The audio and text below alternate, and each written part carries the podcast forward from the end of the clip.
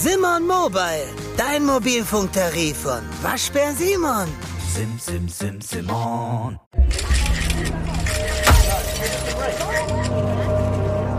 Dark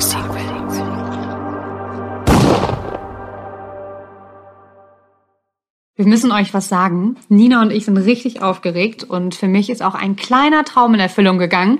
Wir sind nämlich in einem Magazin und zwar in einem True Crime Magazin und es das heißt Verbrechen hautnah. Nichts ist spannender als die Wirklichkeit. Und ähm, wir haben da in den letzten Monaten dran gearbeitet und wir durften ein Interview geben und haben eine ganze Seite bekommen. Und wir werden da quasi vorgestellt, unser Podcast und wir. Da werden wir auf jeden Fall näher noch zu eingehen, denn das Magazin hat auch was zu tun mit der Auswahl der heutigen Folge. Damit wollen wir auch direkt eigentlich starten, denn wir reden heute über einen der größten Prozesse der amerikanischen Kriminalgeschichte. Man nennt ihn auch den Jahrhundertprozess Amerikas und das liegt nicht nur daran, dass der Angeklagte ein sehr berühmter Mensch ist, denn auch daran, dass ähm, dieser Angeklagte sich vor seiner Festnahme eine ja, Verfolgungsjagd mit der Polizei lieferte, die wirklich äh, Medien, beschäftigte. Es wurde live übertragen und die ganze Nation guckte eigentlich zu, während er davon raste und die Polizei hinter ihm herfuhr. Und es liegt auch daran, dass die Beweislage gegen den Angeklagten so erdrückend war und er am Ende trotzdem freigesprochen wurde. Und damit herzlich willkommen zurück zu Dark Secrets mit mir, Nina Lenzen. Und mit mir, Frederike Goldamp. Ja, und vielleicht haben von euch schon jetzt schon ein paar eine Idee, worum es geht. Und es geht heute um O.J. Simpson. Eine Folge, auf die ich mich schon wahnsinnig gefreut habe. Als Sport- und Crime- und Promi-Liebhaberin ist wirklich für mich heute alles mit dabei. Wir werden heute Schritt für Schritt sein Leben beleuchten, den Fall beleuchten und dann am Ende auch unsere persönliche Meinung mit reinbringen, so wie immer. Und fangen wir mal an mit OJ als Kind. Und OJ kam nämlich aus dem Ghetto und ähm, er träumte tatsächlich, sagt er selber, nicht von Geld, sondern von Ruhm. Er wollte bekannt sein. Er wollte, dass die Menschen ihn sehen und sagen, da kommt OJ. Und ihr müsst euch vorstellen, er war in Amerika das Footballtalent. Also Amerika hatte vorher sowas nicht gesehen und man könnte ihn vergleichen mit zum Beispiel Tom Brady oder hier in Deutschland mit Robert Lewandowski, Thomas Müller, Manuel Neuer. Also er war eine Ikone, eine absolute Legende und im ganzen Land geliebt und zwar von den Weißen und von den Schwarzen. Als Kind, wo er ins irgendwie ins, aus dem Ghetto kam, war für ihn natürlich der Start äh, sehr sehr schwierig ähm, in der Zeit, weil oft war der Sport in Amerika da ja auch die einzige Ausstiegsmöglichkeit. Und er wurde 1947 geboren und zu der Zeit war in Amerika halt wirklich, dass die Schwarzen in Ghettos gelebt haben. Die hatten quasi keine Gerechte. Die Schwarzen mussten Angst haben vor der Polizei. Also es war alles ja ungerecht und Armut und Hass und Rassismus war ein riesiges Thema. Und OJ hat sich aber da immer, der hat ziemlich rausgezogen. Der hat sich damit nicht identifiziert. Er wollte sich nicht damit identifizieren. Er hat einen ganz berühmten Spruch schon in seiner Jugend gesagt. Er hat immer gesagt, ich bin nicht schwarz, ich bin OJ. Also er wollte nie nach seiner Farbe beurteilt werden, sondern nur nach seinem Charakter und seinem Können, was ja eigentlich auch überhaupt nichts Schlechtes ist. Aber Viele sagen halt auch, oder viele Sportler zu der Zeit haben ihm das aber auch ein bisschen vorgeworfen, weil es war die Zeit, wo Muhammad Ali und andere Sportler sich zusammengetan haben und einfach ihre Reichweite genutzt haben, um die Menschen aufmerksam zu machen, was eigentlich alles in der schwarzen Community falsch läuft. Und es war sogar auch die Zeit, und vielleicht kennt ihr die Bilder, wo schwarze Sportler die Olympischen Spiele boykottiert haben. Und das ist ja auch ein Riesenschritt, weil Olympia ist für Menschen, die Sport machen oder Leistungssport machen, häufig einfach der größte Traum.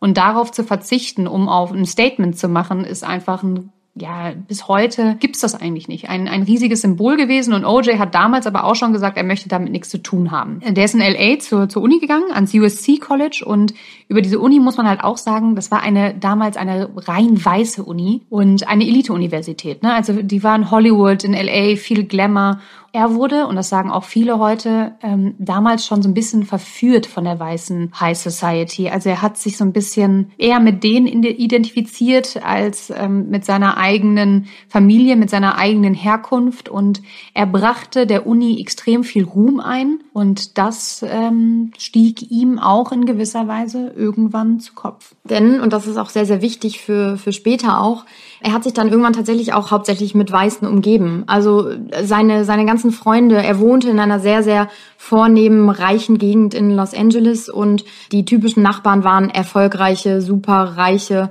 weiße Menschen. Und er hat sich dann in diesem Umfeld natürlich bewegt. Er ist zum Golf gegangen mit sehr weißen, einflussreichen Männern und das war dann quasi so seine Welt, in der er sich bewegt hat und hat dann sehr, sehr schnell einfach wirklich dieser schwarzen Community den Rücken gekehrt. Und eine Sache wollte ich noch sagen, wenn, weil das ist etwas, was, was ich auch krass finde und das zeigt auch am Ende des Tages irgendwie so ein bisschen, was für ein krasses Idol er war oder ist für die Menschen noch immer. Also sein richtiger Name ist Orenthal James Simpson, also mit den Initialien OJ quasi. Und diese Initialien sind ja auch, also OJ, Orange Juice. Und er wurde von allen eigentlich nur The Juice genannt. Also man kennt ihn, seine ganzen Verehrer überall, ähm, auch am Ende, als der Prozess dann losging, waren Aufstände vor vorm Gericht und alle ähm, haben nur geschrien, lass den Juice frei und so.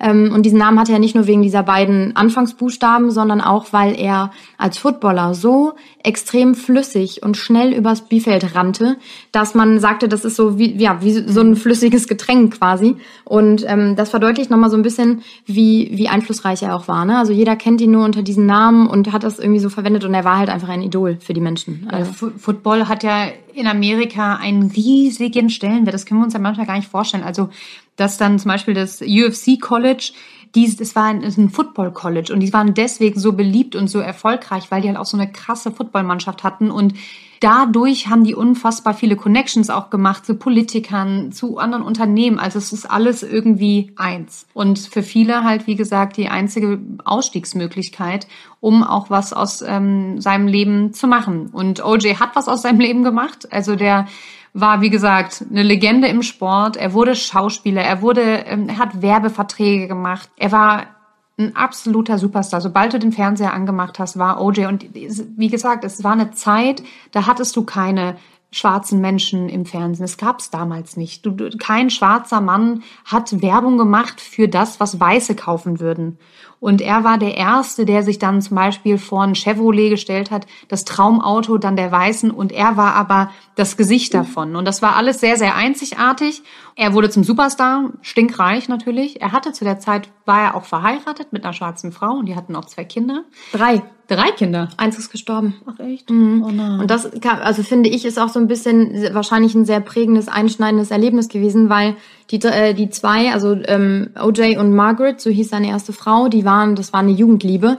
Und ähm, die waren äh, seit 1967 verheiratet, da waren beide auch noch relativ jung und haben halt eben, wie gesagt, über die Jahre dann drei Kinder bekommen. Und eins der beiden, äh, eins der drei Kinder ist ertrunken im Pool äh, der Familie. Und da war äh, ja, ich glaube, da war die Tochter zwei Jahre alt. Und danach haben die beiden sich dann auch relativ schnell scheiden lassen. Also das war so ein, so ein Cut in dieser perfekten Familie quasi, was man natürlich verständlicherweise wahrscheinlich nicht so einfach wegsteckt, so ein Tod eines Kindes. Und äh, damit fing es ja dann eigentlich auch so ein bisschen an, ne? Weil die haben sich scheiden lassen und dann hat er sehr, sehr schnell, ähm, beziehungsweise er kannte seine neue Frau oder die Frau, die dann seine Frau wurde, kannte er schon vorher und dann ist da eben eine Liebesgeschichte draus entstanden. Und diese Frau, die dann an seiner Seite war, war Nicole Brown. Äh, die zwei haben 1985 geheiratet und haben dann auch nochmal zwei gemeinsame Kinder bekommen und waren insgesamt sieben Jahre verheiratet. Und die Ehe der beiden war nicht so schön, wie man sie sich vielleicht erst vorstellt, denn ähm, die Ehe war geprägt von Gewalt und Angst von Nicole, weil ähm, OJ des Öfteren am Ende kommt raus, dass es insgesamt fast 62 Mal gewesen sein soll, die, äh, die da aufgezeichnet wurden und achtmal ist auch die Polizei dann zu deren Haus gekommen. Ähm, OJ soll seine Frau geschlagen haben, er soll sie gewalttätig irgendwie behandelt haben. Sie hat mehrfach auch da irgendwie Fotos von gemacht von ihren Verletzungen äh, und hat halt in Panik die Polizei gerufen und um Hilfe gebeten. Und äh, deswegen war, und das ist auch sehr wichtig für den Fall, OJ beziehungsweise die Ehe der beiden bei der Polizei in Los Angeles auch bekannt. Also wie gesagt, die sind mehrfach da angerückt und haben sich das angeguckt. Es war kein Wunder für die Polizei, dass äh, es am Ende so eskaliert ist. Ja. Ja, und vor allem, was ich auch total spannend fand, war, dass schon bereits im ersten Jahr der Eheschließung ähm, wurde der Polizist Mark Fuhrman, und der ist auch später noch ganz, ganz wichtig in der Mordermittlung, ähm, aufgrund eines Familienstreits halt zum Anwesen der Simpsons gerufen worden. Und der Fuhrmann erzählte dann halt auch, dass er den OJ vorgefunden hat, total wütend. Und OJ hat mit einem Baseballschläger die Windschutzscheibe seines Autos eingeschlagen, während Nicole Brown, also seine frisch Vermählte auf der Motorhaube saß und geweint hat. Das, also allein das Bild, ne? Man ist seit einem Jahr verheiratet und dein Partner schnappt sich einen Baseballschläger und haut die Windschutzscheibe im Auto ein. Also ich finde, das ist so viel Aggression und so viel Wut. Und das ist, ähm, finde ich, sehr, sehr erschreckend. Und es gab halt genau, wie Nina schon sagt, ganz viele solcher Fälle. Zum Beispiel auch mal bei einer Neujahresparty ähm, soll OJ die Nicole so hart geschlagen haben, dass man halt den Rücken, also den Handabdruck auf dem Rücken gesehen hat. Immer wieder wurden halt die Polizisten dahin beordert, aber Nicole wollte dann die Ermittlungen nicht weiter fortführen. Also sie hat dann halt natürlich irgendwann auch wieder einen Rückzieher gemacht.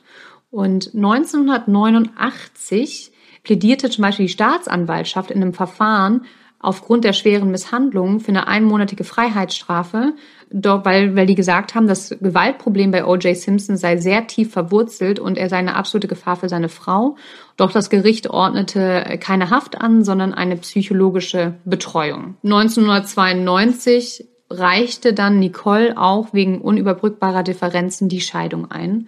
Die beiden haben sich dann wohl auch geeinigt und sie hat knapp eine halbe Million Dollar ähm, bekommen und monatlich halt 10.000 Dollar für den Kindesunterhalt. Das, was ich auch sehr traurig fand oder erschreckend fand, war, dass trotz der Scheidung die Ex-Frau immer wieder die Polizei alarmieren musste wegen äh, Simpson, weil er ihr Gewalt angedroht hat.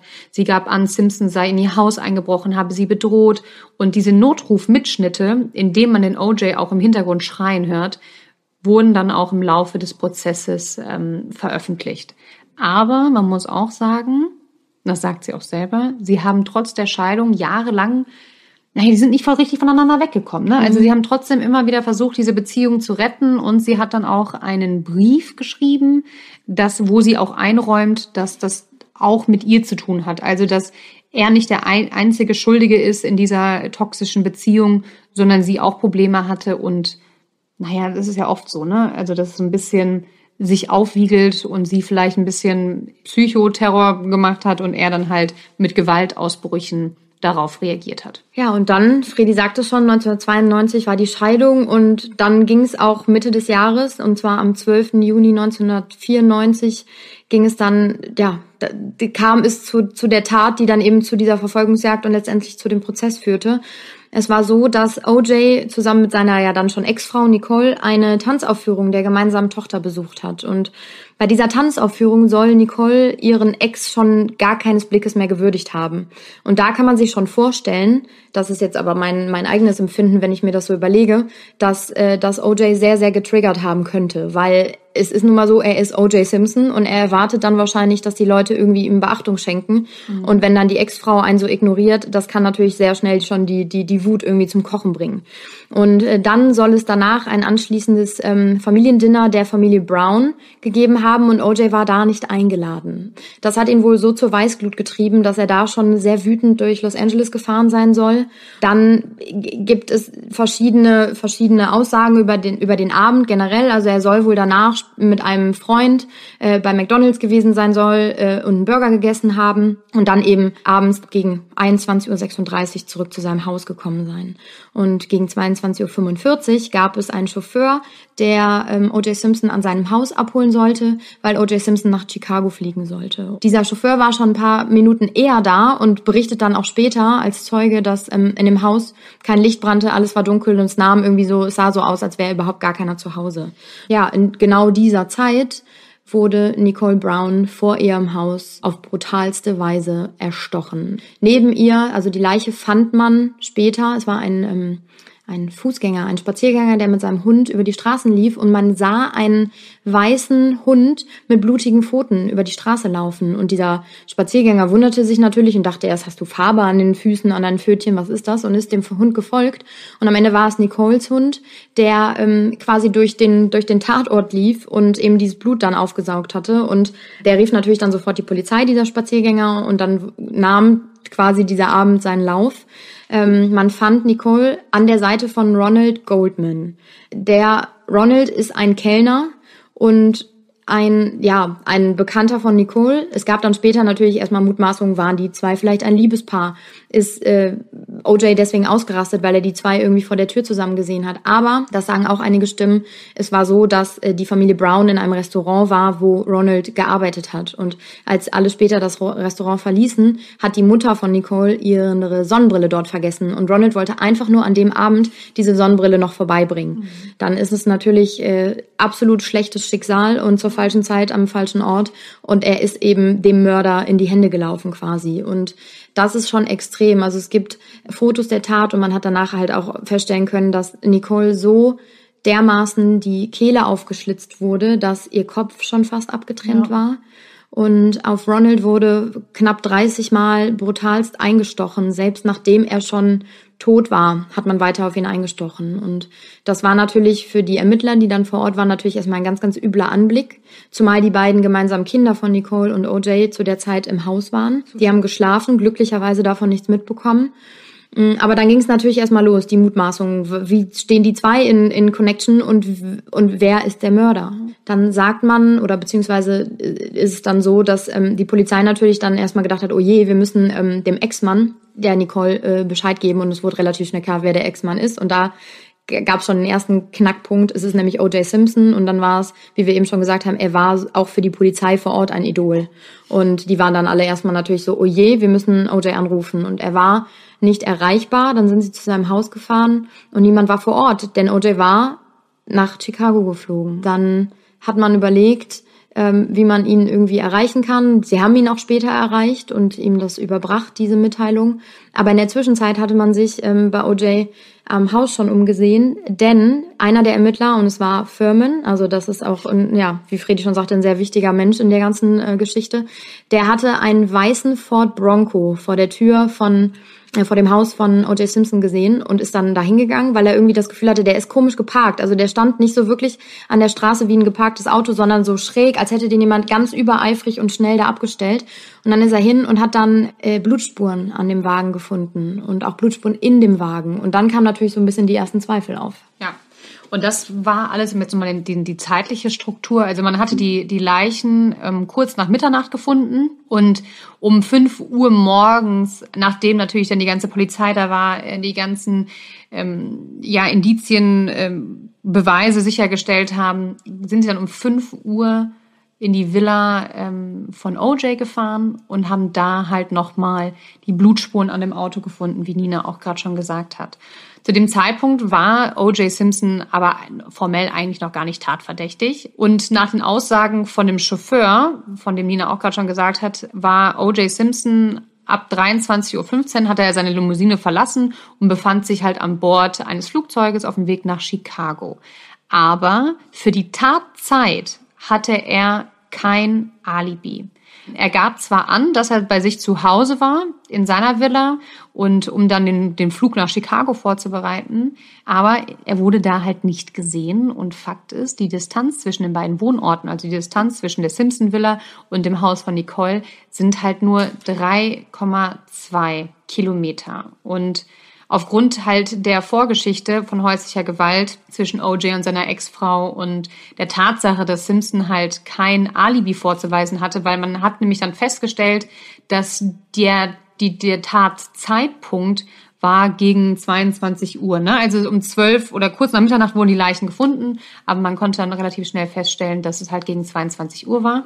Und zu dem Zeitpunkt hatte halt OJ kein Alibi vorzuweisen. Und so wurde er halt ziemlich schnell, ja, rückte er halt in den Fokus der Ermittlungen wegen halt auch den Blutspuren, die zu seinem Haus geführt haben.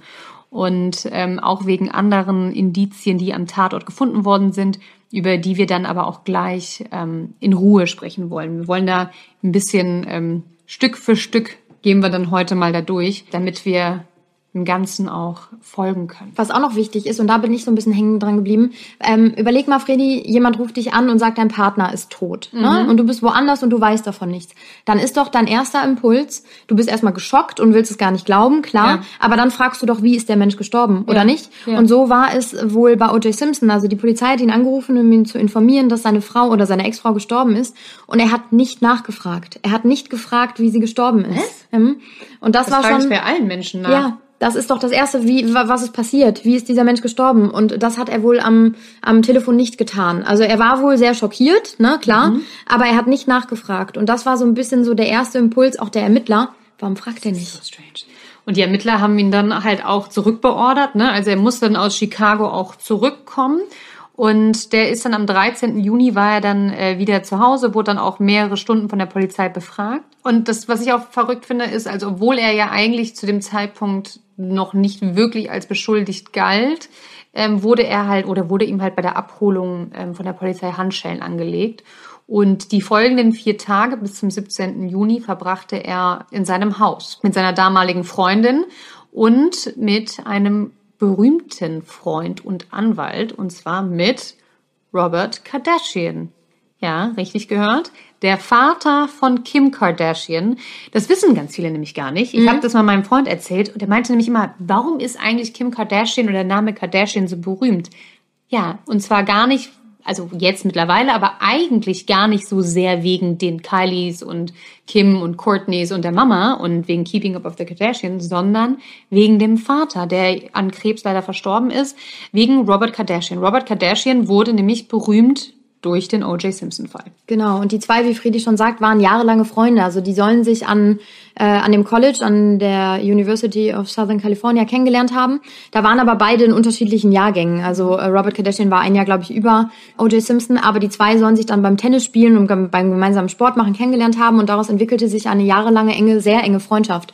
Und so kam es auch zustande, dass dann ähm, äh, Robert zum Beispiel dabei war, als O.J. Nicole kennenlernte. O.J. war auf der Hochzeit von Robert Kardashian und Chris. Äh, Chris Kardashian, heute Chris Jenner dann auch da und die, die, die, auch die Kinder, also Kim und Chloe und Courtney äh, sollen zu den beiden Onkel OJ und mhm. äh, Tante mhm. Nicole gesagt haben, um das mal zu verdeutlichen, wie eng diese Freundschaft war. Und ja.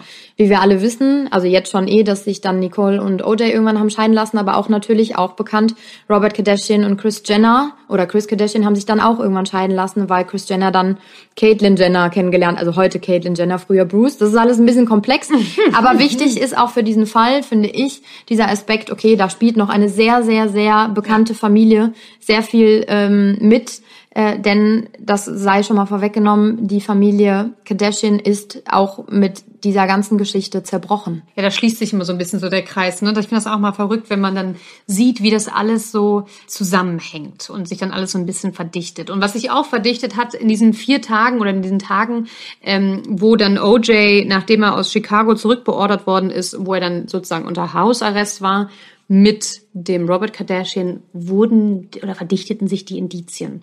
Also die haben einen Handschuh gefunden, ähm, die Blutspuren, dann haben sie noch Fasern von seinem Auto am Tatort gefunden, sie haben Haare von ihm gefunden und und einen Socken, einen und Socken, Socken. Äh, mit Blut der beiden Opfer in seinem Haus. Also es war offensichtlich ein Socken von O.J. Simpson und da war das Blut von von ähm, Nicole und Ronald Goldman dran. Und man fand Blut von OJ am Tatort. Und da ging man dann ganz schnell davon aus, dass er sich irgendwie verletzt haben musste, weil auch so eine Blutspur da lang führte. Mhm. Und äh, später, als, als er dann aus Chicago zurückkam, war er auch verletzt an der Hand. Er gab dann an, es sei ein Sportunfall gewesen und hat das alles so abgetan. Aber das war natürlich alles schon mal irgendwie ganz, ganz komisch. Und Oder er hatte sich verletzt, weil als er erfahren hat von seiner, ich glaube, er hat zweimal unterschiedliche Geschichten mhm. erzählt. Er gab auch nämlich eine Geschichte, dass er meinte, ja, ich habe mich verletzt, als ich von dem äh, Mord an meiner Ex-Frau erfahren habe, hatte ich ein Glas in der Hand und habe das Glas dann so wie in einem Zerdrückt, Film ja, ja.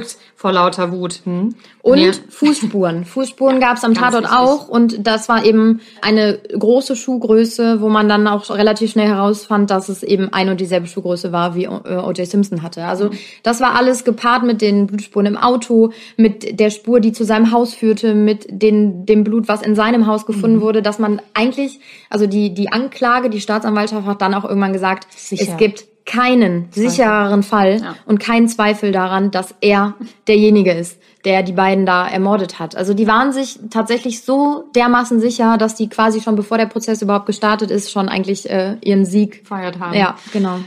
Ja, und das war natürlich dann so, das, das ging ja dann auch alles relativ schnell und der ähm, am 17. Juni wurde er dann auch offiziell der Haftbefehl erlassen wegen zweifachen Mordes gegen O.J. Simpson. Er stellte sich aber nicht, sondern, und das ist ja auch noch mal mehr, ähm, er ist noch mal mehr tatverdächtig, er floh. Er floh gemeinsam mit einem Freund in dessen Auto, der hatte auch einen weißen Bronco. Er konnte nicht in seinem Ford ähm, fliehen, weil das hatte natürlich die Polizei. Und das ist so krass gewesen. Die sind halt losgedüst auf dem Interstate Highway 405 und diese Flucht und diese Verfolgungsjagd wurde später im TV übertragen und zwar es war das NBA Finals in Amerika. Das sehen Millionen von Menschen. Das wurde äh, unterbrochen und die haben live die Verfolgungsjagd von O.J. Simpson übertragen, wie er mit dem Auto über den Highway fährt, hinter ihm hunderte Polizisten und er war am Telefonieren. Und zwar war er am Telefonieren mit Robert Kardashian und das haben die auch im Fernsehen übertragen. Und er soll sich wohl, er hat die ganze Zeit geweint, hat immer gesagt, ich war das nicht, ich war das nicht, hatte sich eine Pistole an den Kopf gehalten und meinte, ich bring mich um, ich bring mich um und soll auch gesagt haben, ich habe schon abgedrückt, aber ähm, die, die, die Pistole hat nicht ausgelöst. Und deswegen ist man natürlich da ganz vorsichtig vorgegangen, weil man wollte natürlich nicht, dass er sich da irgendwie was antut im Auto, zumal man vorher auch in seinem Haus, und das ist auch ein interessanter Aspekt, es gab so eine Art PK, die ähm, dann der, ein Anwalt, der auch mit angeschaltet wurde, Shapiro heißt er mit Nachnamen, auch sehr wichtig für den Fall, und Robert Kardashian vorgelesen haben, ähm, ein, ja, wie ein Testament, was, oh, genau, was OJ verfasst hat. Und da sagt er dann auch nochmal, ich habe es nicht getan, ich habe Nicole geliebt. Und das war so ein bisschen so, dass man natürlich den Eindruck hat, okay, der möchte sich was antun, der ist gefährdet und deswegen äh, können wir da jetzt nicht äh, irgendwie drastisch vorgehen. Deswegen sind die erstmal langsam hinter dem hergefahren. Und der Mann, der das Auto fuhr, ist ein sehr guter Freund von ihm, ein Football-Kollege auch gewesen. Äh, Der gab später an, dass er quasi Angst hatte, OJ würde sich was antun. Deswegen sei er äh, die ganze Zeit weitergefahren. Aber man konnte dann auch eben relativ schnell feststellen, dass OJ ähm, mehrere tausende Dollar Bargeld mit im Auto hatte. Er hatte äh, seinen Reisepass dabei plus ein, ein Bart zum Ankleben und mehrere andere Dinge noch. Und man vermutete dann relativ schnell, der will sich absetzen. Der wollte wohl nach Mexiko, um da ein neues Leben eigentlich Ja, anzufangen. weißt du, was der sagte? Er sagte, er wollte nur an das Grab seiner Ex-Frau. Also das ist so, das ist so verrückt. Aber ich glaube, das ist auch einfach so eine schwierige Situation, weil auf der einen Seite denkst du halt, also es gab immer, es gab immer direkt zwei Lager. Die einen, die sich so sicher waren, dass sie gesagt haben, es kann nicht anders sein, er muss es gewesen sein. Und dann natürlich auch die, die insgeheim aber auch eigentlich noch Fans waren. Und er war wie so ein getriebenes Tier eigentlich, ne? Wo die dann gesagt haben, wir müssen extrem ähm, vorsichtig sein. Irgendwann haben sie es aber hinbekommen, OJ davon zu überzeugen, zurückzufahren in sein Haus.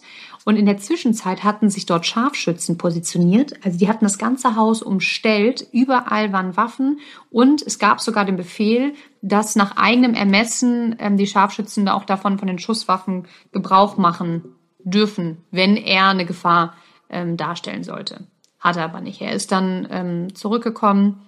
Ja, und wurde dann, war, er war völlig fertig, natürlich. Er soll total neben sich gestanden haben und wurde dann festgenommen. Und das Krasse daran ist, dass dadurch, dass das natürlich direkt so ein mediales Interesse irgendwie geweckt hatte und wie gesagt, was Fredi schon sagte, die ganze Welt hat quasi zugeschaut. Also am Ende waren es über 90 Millionen Amerikaner, die das eingeschaltet haben. Bill Clinton, der damalige Präsident, soll wohl auch zugeguckt haben und ähm, Ja, aber überleg mal, ich würde das auch gucken. Stell mal vor, Klar. Äh, nehmen wir mal den äh, Thomas Müller oder Manuel Neuer flieht in einem Auto, Klar, da guckt jeder zu. droht sich umzubringen. Ja. Ich würde auch alles stehen und liegen Ja. lassen. Und die ganzen TV-Sender haben natürlich das ganze Programm, was sie vorher geplant hatten, irgendwie über Bord geworfen und haben einfach nur noch draufgehalten. Also Helikopter flogen über die Stadt.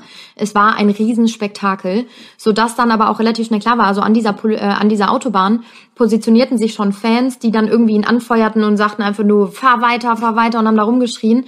Und das war natürlich für die Polizei absolut eine missliche Lage, weil natürlich alle zuguckten, deswegen durften denen eigentlich keine Fehler unterlaufen. Und so war es dann auch, dass als OJ dann vor seinem Haus vorfuhr, es irgendwann dann schon gegen Abend war und dunkel wurde und dann äh, gab man auch die Befehle, da irgendwie alles dunkel zu machen, sodass die, die Kameras das nicht mehr so aufgreifen konnten, was da passierte, auch mit den Scharfschützen und so, weil OJ sich auch beschwerte und sagte, hier sind Leute mit riesen Waffen, die irgendwie auf mich zielen. Äh, warum? Und da kommt es schon zum ersten Punkt und da positionierten sich schon die Lager so ein bisschen. Da ging es dann nämlich auch schon um diese Frage der Hautfarbe eigentlich, ne? Weil man dann direkt sagt, okay, er wird, er wird einfach nur verdächtigt, weil er schwarz ist und man will ihm da irgendwas anhängen und äh, das ist natürlich in Zeiten, also wir reden hier von Amerika äh, Mitte der 90er Jahre und es gab vor allem in Los Angeles vorher schon unfassbare Probleme. Es gab Aufstände, es gab Plünderungen, es gab Brände, die gelegt wurden und immer wieder Demonstrationen, die gewaltsam auch endeten und Das war auch die Zeit von Martin Luther King. Genau. Und zuvor war ein Schwarzer äh, von Polizisten dermaßen verprügelt worden, obwohl er eigentlich kaum was, also im Verhältnis nichts, nichts Schlimmes gemacht hatte. Und das war ähm, natürlich dann, die Bevölkerung war so sensibel diesem Thema gegenüber, äh, also sowohl auf Seiten der Befürworter jetzt auch für, für O.J. Simpson, als auch die Gegner. Ne? Also da gibt's natürlich dann auch super krass konservative, reiche Menschen, die da sitzen und sagen, der ist schwarz, der hat es auf jeden Fall getan. Und da musste man natürlich unfassbar aufpassen. Ja, und dann kam er in Untersuchungshaft. Genau. Und dann ging es eigentlich schon relativ schnell los. Also na klar, es war klar, es wird einen Prozess geben und die Staatsanwaltschaft, die fing schon an, irgendwie alle Indizien zusammenzusammeln und war sich, wie gesagt, ihrer Sache relativ sicher. Und um O.J. Simpson herum ja, ver, ver, fing an, sich so das sogenannte Dream Team, so heißt seine Anwaltscrew. Das waren mehrere Anwälte, die alle eine bestimmte, ich sag jetzt mal, Spezialisierung. genau, Spezialisierung hatten. Also der eine war für irgendwie äh, bekannt, dieser Shapiro, der war bekannt dafür, dass er relativ schnell Vergleiche zieht.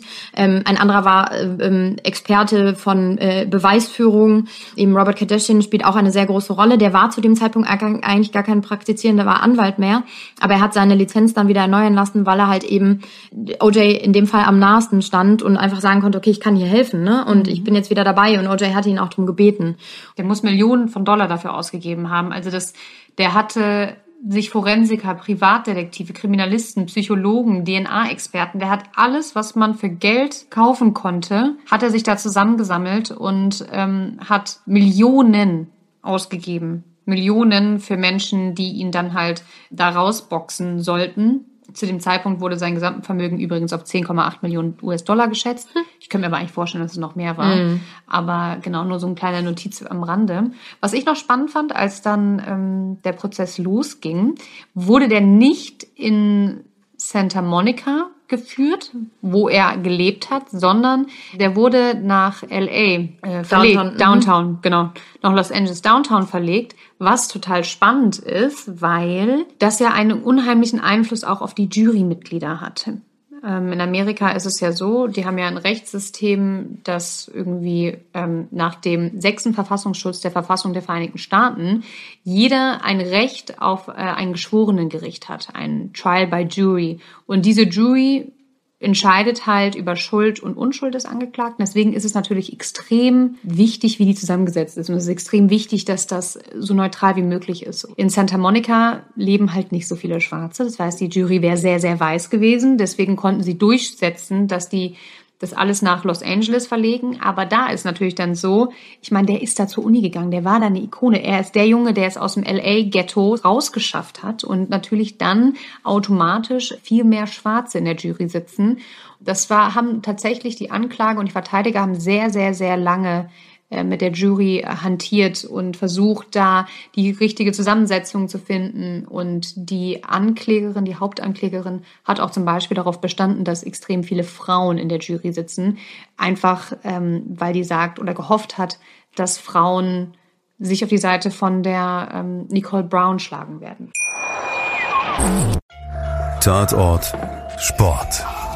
Wenn Sporthelden zu Tätern oder Opfern werden, ermittelt Malte Asmus.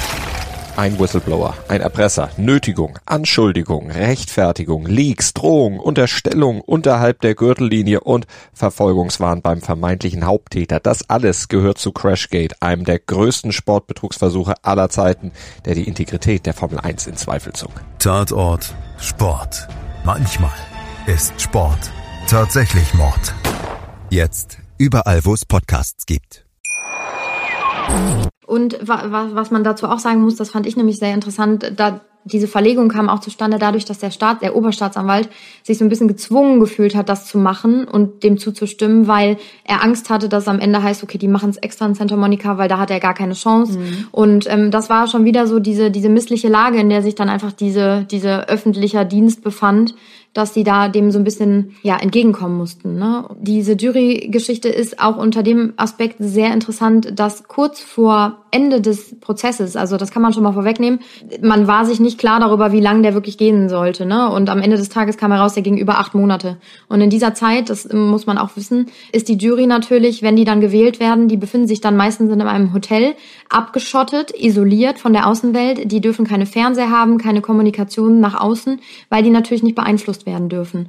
Und so war es, dass die Juroren dann eben monatelang da irgendwie in diesem Hotel abgekapselt wurden. Und am Anfang haben die sich noch total gefreut und so nach dem Motto, oh ja, super Hotelaufenthalt. Mhm. Und irgendwann sind denen natürlich die Nerven durchgebrannt, weil in diesem, während dieses Prozesses so viel immer wieder dazu kam und sich veränderte und dann gab es wieder eine Vertagung und eine Pause und das reißt natürlich an den Nerven unfassbar. Und wenn du dann da sitzt und immer wieder neuen Input hast, dann kann man sich das nur vorstellen, wie schlimm das auch für die gewesen sein muss. Und so kam es, dass äh, gegen Ende des Prozesses, kurz vor Urteilsverkündung, dann nochmal eine unfassbare Bewegung innerhalb dieser Jury war. Also die haben dann nochmal einige Juroren ausgetauscht, mhm. weil ähm, sowohl Staatsanwaltschaft als auch äh, Verteidigung sich dann gegenseitig quasi bekriegt haben und dafür gesorgt haben, dass Juroren, die der jeweiligen Partei nicht gut tun würden, irgendwie äh, ich sag jetzt mal auf gut Deutsch an den Karren zu pissen und halt zu gucken, okay, inwiefern haben die vielleicht schon was auf dem Kerbholz? Warum ist der vielleicht oder die vielleicht nicht gut und haben sich dann sozusagen jeweils die guten, für sich guten Leute gegenseitig ausgetauscht. Ne? Ja, ich finde das auch total spannend. Vor allem finde ich es ja so spannend,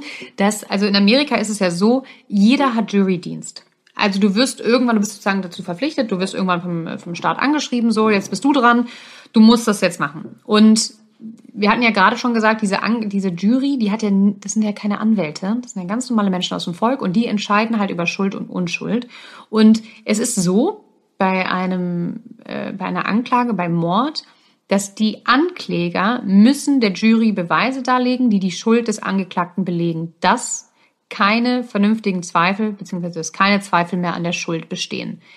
Ähm, Verteidiger hingegen müssen nur beweisen, dass an, dass an der Schuld Zweifel bestehen. Also bedeutet, die müssen nicht, die müssen kein Alibi darlegen, die müssen nicht das Tatmotiv widerlegen, die müssen, die müssen jetzt zum Beispiel bei OJ, der hatte kein Alibi, also die Verteidiger müssen dann nicht auf einmal sagen, ja, guck, hier ist das Alibi, das müssen sie alles nicht machen. Das Einzige, was die Verteidiger machen müssen, ist, die müssen Zweifel sehen. Und ähm, die müssen einfach nur bei der Jury Zweifel sehen. Und das zieht sich eigentlich durch den ganzen Prozess. Und das werden wir jetzt genauer erläutern.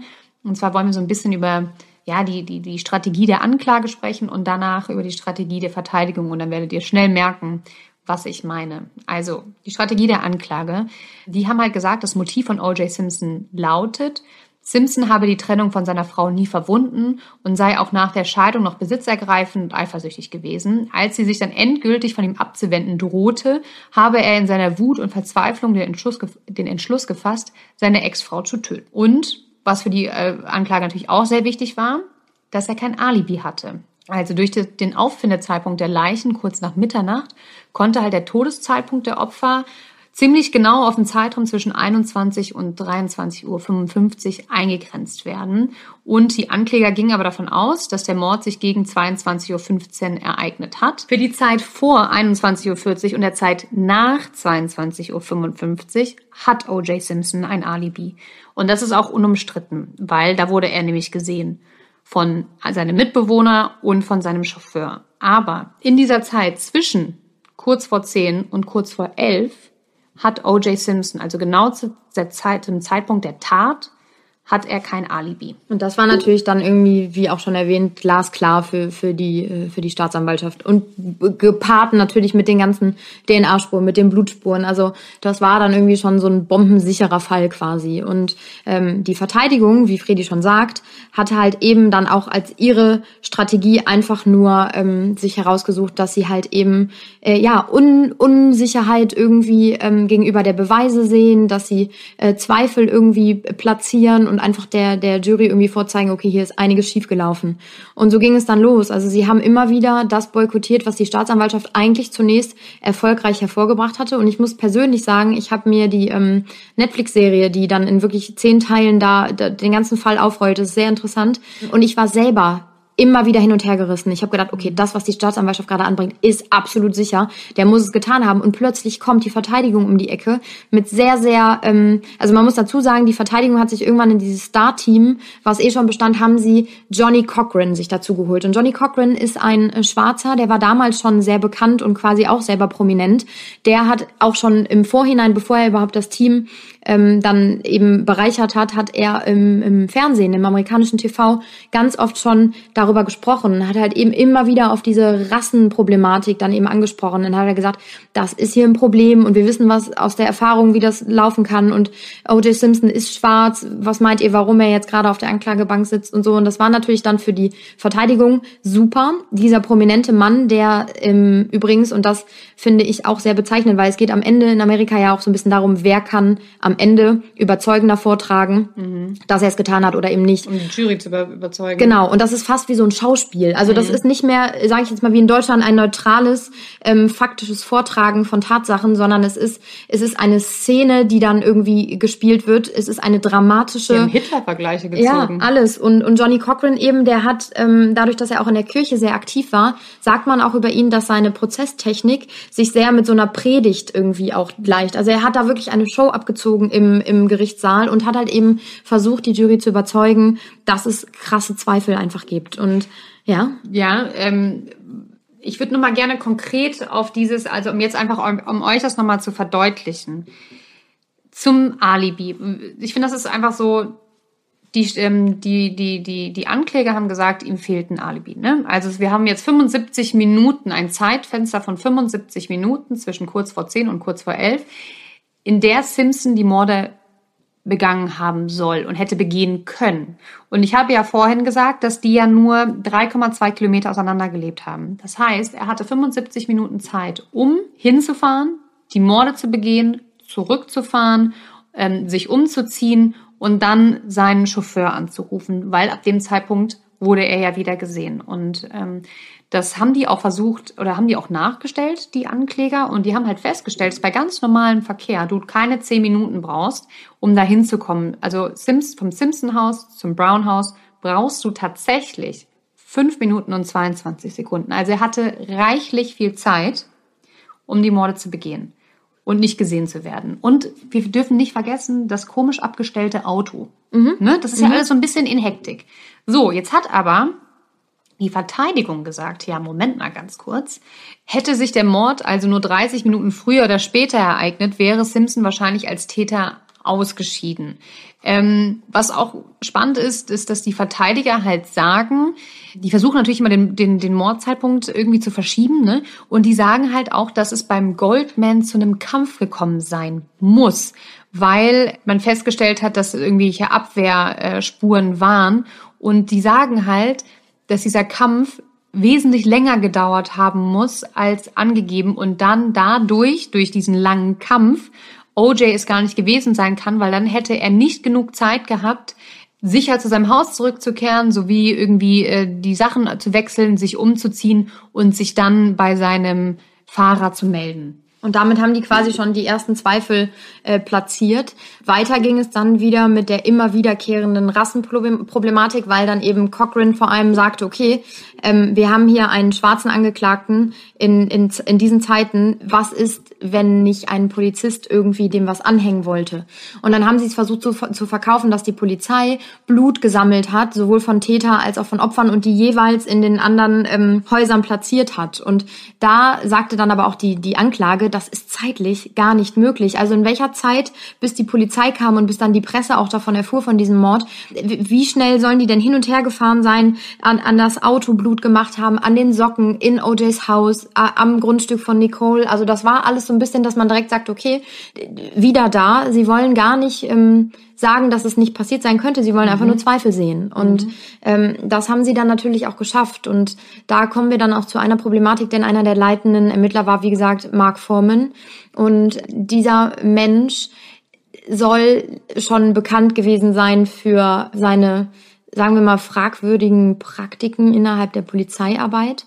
Und das, was Freddy eben schon äh, erwähnt hatte, in dem Team um O.J. Simpson und seine Anwälte war natürlich auch ein Privatermittler. Und der hat dann relativ schnell herausgefunden, dass Furman ein ähm, Rassist sein soll. Also es gab Aussagen, dass er sich irgendwie schlecht verhalten hat in der Polizei.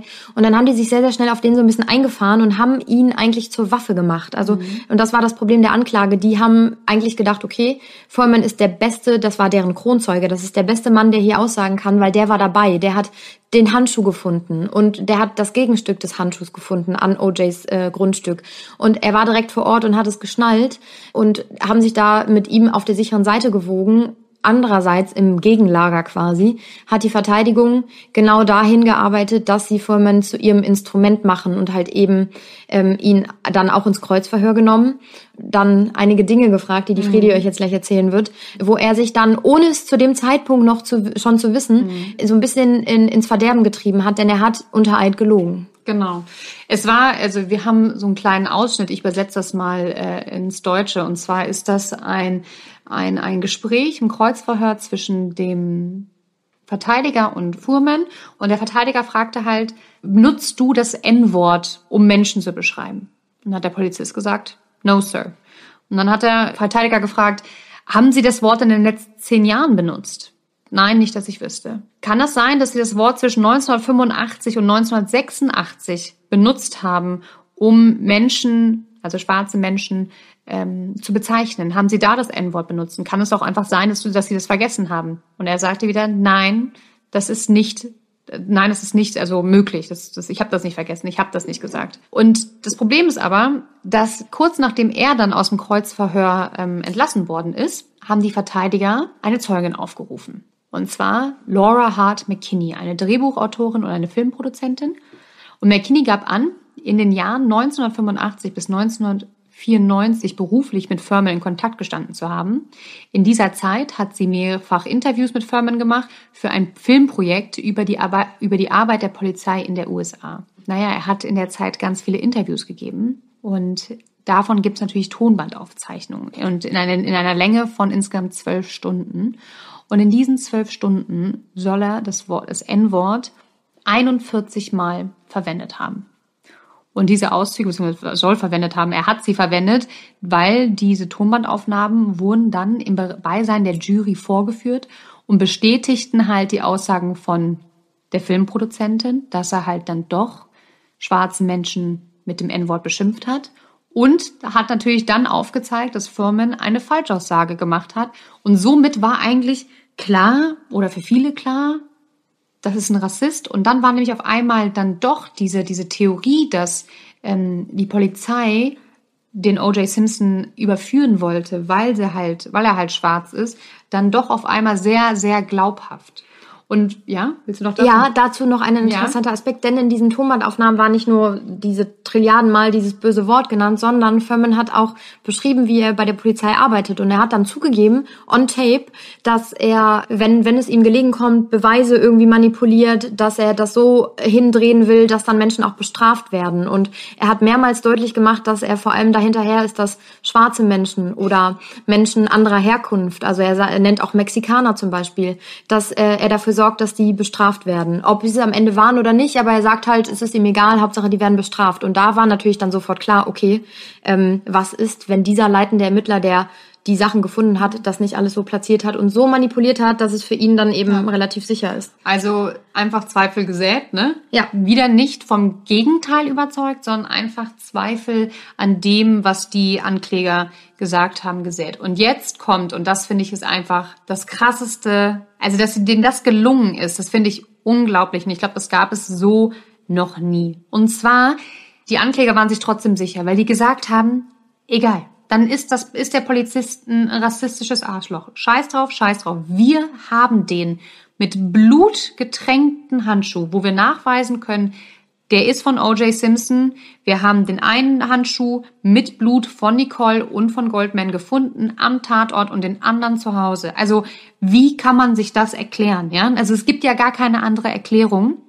Plus, die sind Kreditkartenabrechnung durchgegangen von Nicole und OJ, als sie noch zusammen waren. Und da konnten sie beweisen, dass diese Handschuhe bei Bloomingdale's in New York äh, gekauft wurden. Und das war halt eben Handschuhgröße XL, ein spezielles Modell. Und die gab es in Amerika äh, jetzt nicht wie, wie Sand am Meer. Und deswegen war klar, okay, diese Handschuhe waren im Besitz der Familie. Ja, und man hat auch Bilder gesehen, wo OJ dann als Sportreporter gearbeitet hat und diesen Handschuh tatsächlich auch anhatte. Und ich finde es unfassbar krass spannend, dass die Verteidigung es geschafft hat, ein total höchst belastendes Indiz, Beweisstück, in ein entlastendes Indiz umzuwandeln, weil und ich weiß, dass äh, Robert Kardashian war eigentlich dagegen, weil es natürlich super risky ist. O.J. Simpson hat live im Prozess diesen Handschuh angezogen. Und das war. Und das, haben alle drauf gewartet. Genau. Das Dieser war, Moment. Ja. Es gibt diese Bilder, ne, Ja. wo er sich dann so und alle sitzen, dann fragen sich, oh Gott, passt er, passt er nicht, passt er, passt er nicht. Und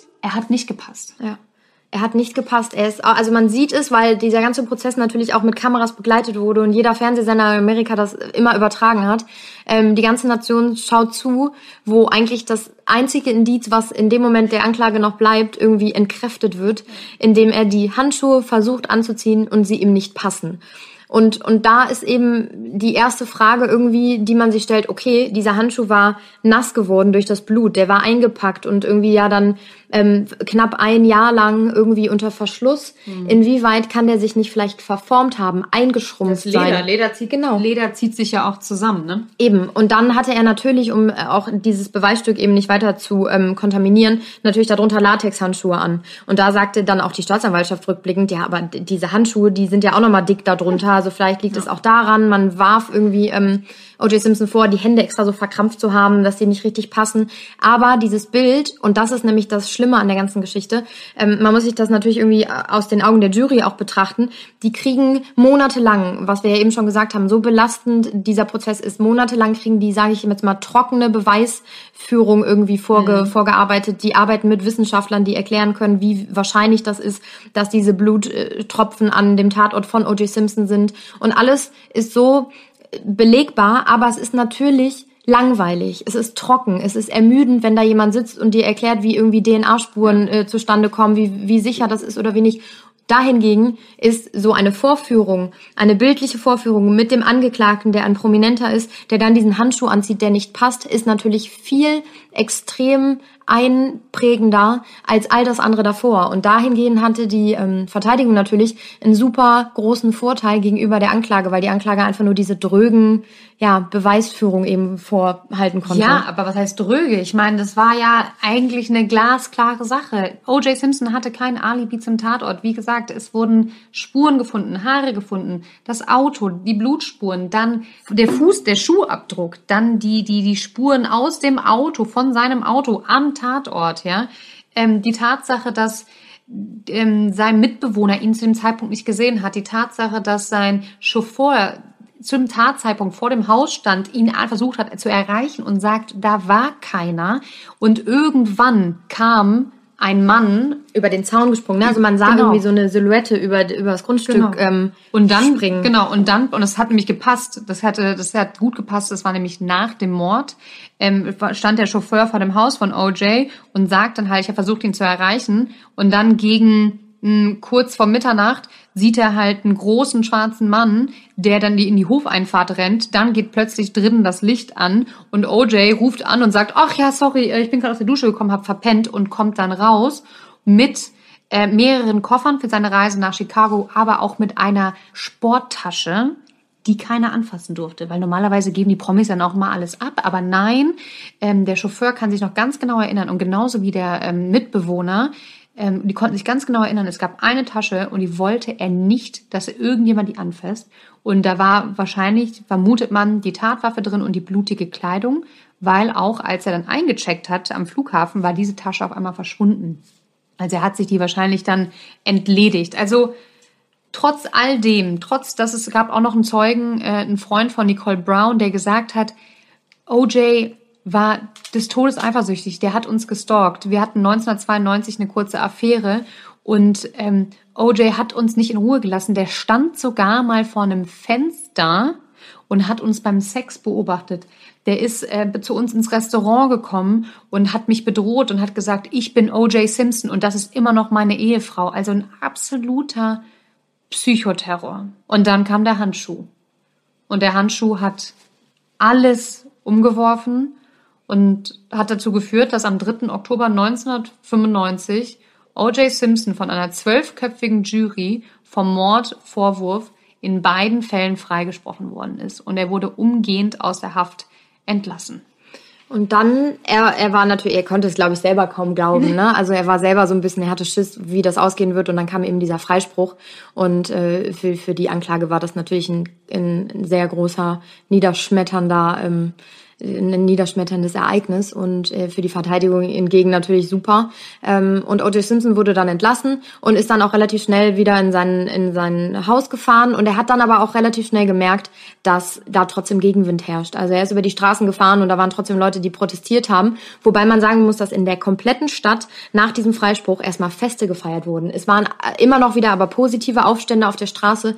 Alle haben eben diesen Sieg gefeiert und das war natürlich für die Beteiligten, die äh, nicht an der Schuld gezweifelt haben, unvorstellbar. Also die konnten gar nicht glauben, was in dieser Stadt abging.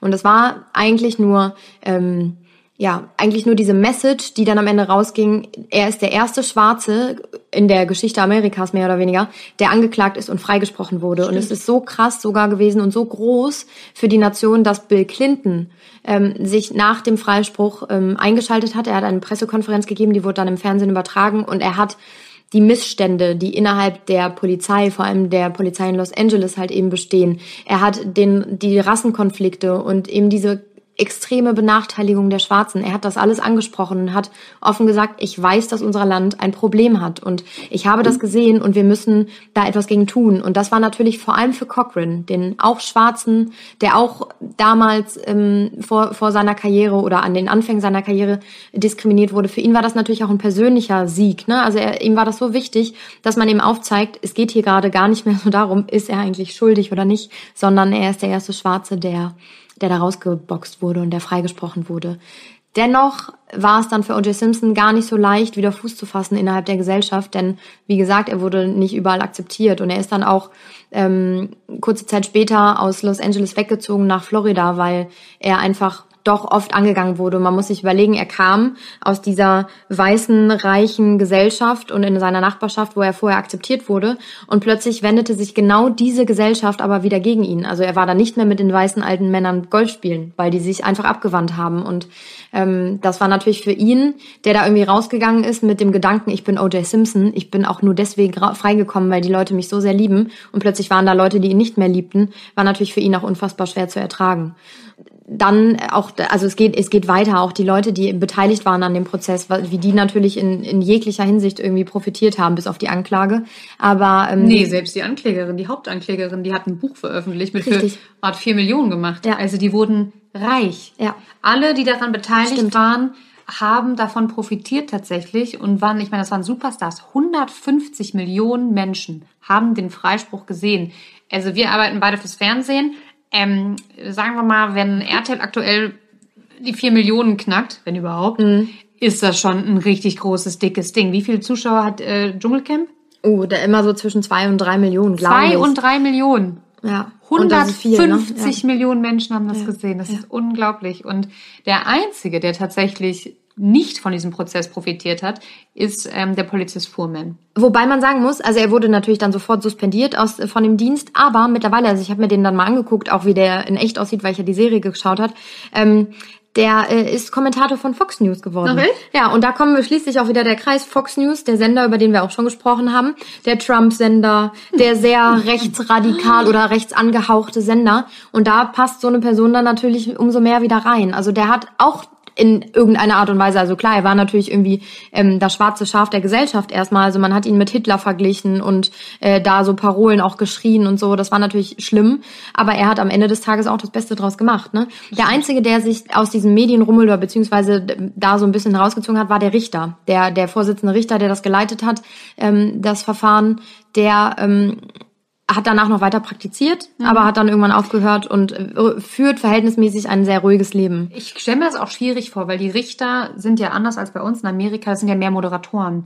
Die moderieren das die führen Ganze. Da so die durch, führen ne? da durch. Mhm. Und ich meine, du bist ein ausgebildeter Jurist und ich kann mir auch vorstellen, als Richter, das ist unheimlich schwierig da zu sehen, wenn die Jury so ein Urteil fällt und du vielleicht da sitzt und du denkst so, das passiert gerade nicht ernsthaft. Mhm. Ähm, das passiert gerade nicht. Und einer, der auch Zweifel hatte, ist Robert Kardashian. Also man hat gesehen, während dem Prozess wurde er immer ruhiger und nachdenklicher. Und Jahre nach dem Prozess hat er tatsächlich auch mal seine Zweifel geäußert. Mhm. Dass er sich nicht sicher ist, ob das damals alles so richtig war. Und es hat ihn nie wirklich losgelassen. Und ich meine, juristisch ist damals alles glatt gelaufen. Und aber er hat, also er hat tatsächlich öffentlich in einem TV-Interview gesagt, okay, irgendwie diese Blutspuren und diese Blutproben, die sind mir ein Dorn im Auge und irgendwie habe ich deswegen Zweifel. Und das hat er natürlich öffentlich gemacht. Daraufhin ist die jahrelange Freundschaft zwischen OJ und ihm natürlich auch zerbrochen, weil OJ das überhaupt nicht verzeihen konnte, dass sich sein Freund, der öffentlich zunächst für ihn eingestanden hat, auf einmal ihm den Rücken kehrte. Und ähm, dann ist die Freundschaft halt eben äh, zu, zugrunde gegangen. Und Robert Kardashian hat danach, weil ich mich auch gefragt habe, was ist mit den beiden Männern passiert? Ne? Also ähm, Robert Kardashian hat danach danach ähm, darüber auch geschrieben und es sollte so eine Serie geben, die so ein bisschen die ähm, Verteidigersicht Robert Kardashians mhm. halt eben aufzeigt. Und dagegen wollte sich O.J. Simpson wehren. Die sind dann vor Gericht auch gegangen und so. Ja, dann ist, wie Fredi auch eben schon sagte, 2003 Robert Kardashian an Krebs gestorben und 2018 oder 19, ich bin mir jetzt gerade nicht mehr sicher, welches Jahr es war, hat O.J. Simpson nochmal getwittert und hat gesagt, ja, ähm, er war so ein super Freund und ein great guy und sowas alles. Also auch wieder so ein bisschen scheinheilig, weil offensichtlich waren die keine guten Freunde mehr und ja. Was ich, ich weiß noch damals, als ich das gesehen habe, ich war auch so ein bisschen, also ich war auch so ein bisschen auf diesem O.J. Sims, meine Eltern haben das verfolgt, meine Eltern haben mit mir darüber gesprochen und war schon so, boah, krass, er ist frei, er hat es nicht getan. Ne, wir wussten es doch immer, der, der Sportler, der, der kann sowas nicht getan haben. Und dann sitzt der Jahre später, kommt er doch ins Gefängnis. Mhm. Wegen, aber wegen einer anderen Sache, ne? Genau, wegen bewaffnetem Raubüberfall und Entführung saß er dann tatsächlich, wurde er dann für neun Jahre verknackt. Und irgendwie habe ich manchmal immer so das Gefühl, weil du kannst ja nicht, wenn du ähm, von der Jury endgültig freigesprochen wirst, darfst du, gibt es keine Berufungsmöglichkeiten. Du kannst nicht für die gleiche Tat nochmal verurteilt werden. Und ich habe so ein bisschen das Gefühl, dass dann so die Gerechtigkeit mhm. zugeschlagen Wobei hat. Wobei man sagen muss, äh, das ist natürlich auch wieder das Komische eigentlich, wenn man das so neutral betrachtet, objektiv von diesem Rechtssystem. Er wurde im Nachgang noch vor einem Zivilgericht schuldig gesprochen, der Morde an den beiden und musste dann halt eben eine Summe zahlen. Ich glaube, es waren 33 Millionen Euro Schadensge äh, Schadensersatz an die Familien und die Hinterbliebenen, wovon er also ein Minimum nur gezahlt hat, weil er dann eben angegeben hat, er hat keine verfügbaren ähm, verfügbaren Einnahmen mehr und er, er wäre einfach nicht imstande, das zu zahlen. Und das war natürlich ein doppelter Schlag für die Hinterbliebenen. Also einmal, dass er strafrechtlich nicht belangt werden konnte und dann immerhin bestraft wird, wobei Geld natürlich nichts aufwiegen kann gegen die andere Strafe, aber dann steht denen so eine Summe zu und er sitzt da und ihm geht's offensichtlich auch noch immer gut. Er führt ein gutes Leben in Florida, der geht jeden Tag golfen und twittert sich irgendwie sein, sein Leben da zurecht. Ähm, und das ist natürlich nochmal ein, ein, ein Schlag dann irgendwie ins Gesicht für die, für die anderen Hinterbliebenen. Und ähm, wie Fredi eben schon sagt, er wurde dann verknackt, ursprünglich für 33 Jahre für diesen Raubüberfall, in den er... Krasse, krasse also auch schon krass, 33 Jahre mhm. für einen Raubüberfall. Deswegen meine ich so. Ich habe das Gefühl, dass das sie war dann, so Vergeltung. Ja, genau, ne? dass sie gesagt haben, okay, ist jetzt total überzogen, ja. aber jetzt ja. endlich. Und ich finde den Grund des Raubüberfalls finde ich auch so absurd. Er ist mit einem Freund in ähm, Las Vegas, ist er da in ja in so einen Fanartikelladen reingestürmt und wollte Sachen äh, da klauen oder beziehungsweise haben, weil er angab, das sind meine Sachen, die wurden mir genommen und das sind so ähm, äh, Sport und äh, hier wie heißt das Sport ähm, äh, ähm, Hinterlassenschaften mhm. von ihm, also irgendwie, wie heißt das, Pokale und Ach sowas so. alles, ähm, die ihm gehören. Und das war seine Begründung dafür, dass er da eben irgendwie einen Raubüberfall gemacht hat. Und wie gesagt, 33 Jahre. Ähm, er wurde dann aber vorzeitig auf Bewährung entlassen, 2017. Ähm, und diese Bewährung hätte eigentlich Morgen am 9. Februar geendet in diesem Jahr und er wurde aber dann im letzten Jahr im Dezember, also äh, Dezember 2021 wurde er wegen guter Führung dann frühzeitig auch aus der Bewährung entlassen und seitdem ist er ein absolut freier Mann in jeglicher Hinsicht und äh, ja, Lebt glücklich und zufrieden mit zwei neuen Knien in Las Vegas und spielt Golf. ja. Ja, das ist das Leben von O.J. Simpson. Jetzt würde ich aber wirklich gerne wissen, weil ich bin sowohl in der Vorbereitung, also es ist ein unglaublich komplexer Fall. Ich hoffe, wir haben euch da jetzt nicht verwirrt, was so den Tathergang angeht und so. Da gibt es so viele Komponenten. Aber ich muss wirklich sagen, ich war in der Vorbereitung jetzt auch in der Aufnahme hin und her gerissen zwischen Schuld, Unschuld, Schuld. Echt? Ja, Ich tatsächlich. gar nicht. Deswegen würde ich gerne von dir wissen. Also okay, ich merke schon raus, du bist absolut der Schuld. Äh, ja. O.J. Simpson hat sie umgebracht. Und zwar, es, und es gab es, das wusste man damals noch nicht, aber das finde ich auch übrigens total spannend. Es gibt ja ganz viele Footballer, die ähm, zum Mörder werden. Und zwar ist O.J. Simpson ja nicht der Einzige. Es gibt einen anderen bekannten Fall, da fällt mir der Name gerade nicht ein. Ähm, der hat sechs Menschen umgebracht. Und man hat irgendwann angefangen heraus oder sich gefragt in Amerika, wie kann das eigentlich sein, dass unsere ganzen Footballstars irgendwann, wenn die älter werden, entweder total schnell Alzheimer bekommen ähm, oder zu extremen Gewaltausbrüchen neigen. Und man hat herausgefunden, dass ähm, die Zusammenpralle der Sportler, das sind immer wieder kleine Erschütterungen, das sind immer wieder Gehirnerschütterungen. Die, ich meine, Footballer, die knallen ja mit allem, was sie haben, Kopf an Kopf. Und das führt immer wieder zu Gehirnerschütterungen. Und die müssen in ihrem Leben so viele Gehirnerschütterungen haben, dass sich die, nein, wirklich, das ist kein Scheiß, dass sich die Gehirnstruktur verändert. Ja. Und diese Gehirnstrukturveränderung führt zu extremen Gewaltausbrüchen. Googelt es. Und ähm, es gibt jetzt sogar tatsächlich eine Regel, dass beim Football, wenn die zu doll aufeinander geknallt sind, die erstmal rausgenommen werden, dann muss erstmal geguckt werden, ob der noch klar denken kann oder ob der gerade eine krasse Gehirnerschütterung hat. Und das gab es früher nicht. Die haben mit Gehirnerschütterung gespielt und hat sich das Gehirn verändert. Und deswegen, vielleicht ist das ja auch ein Grund, warum der immer so aggressiv war. Und deswegen glaube ich auf jeden Fall, dass er es war.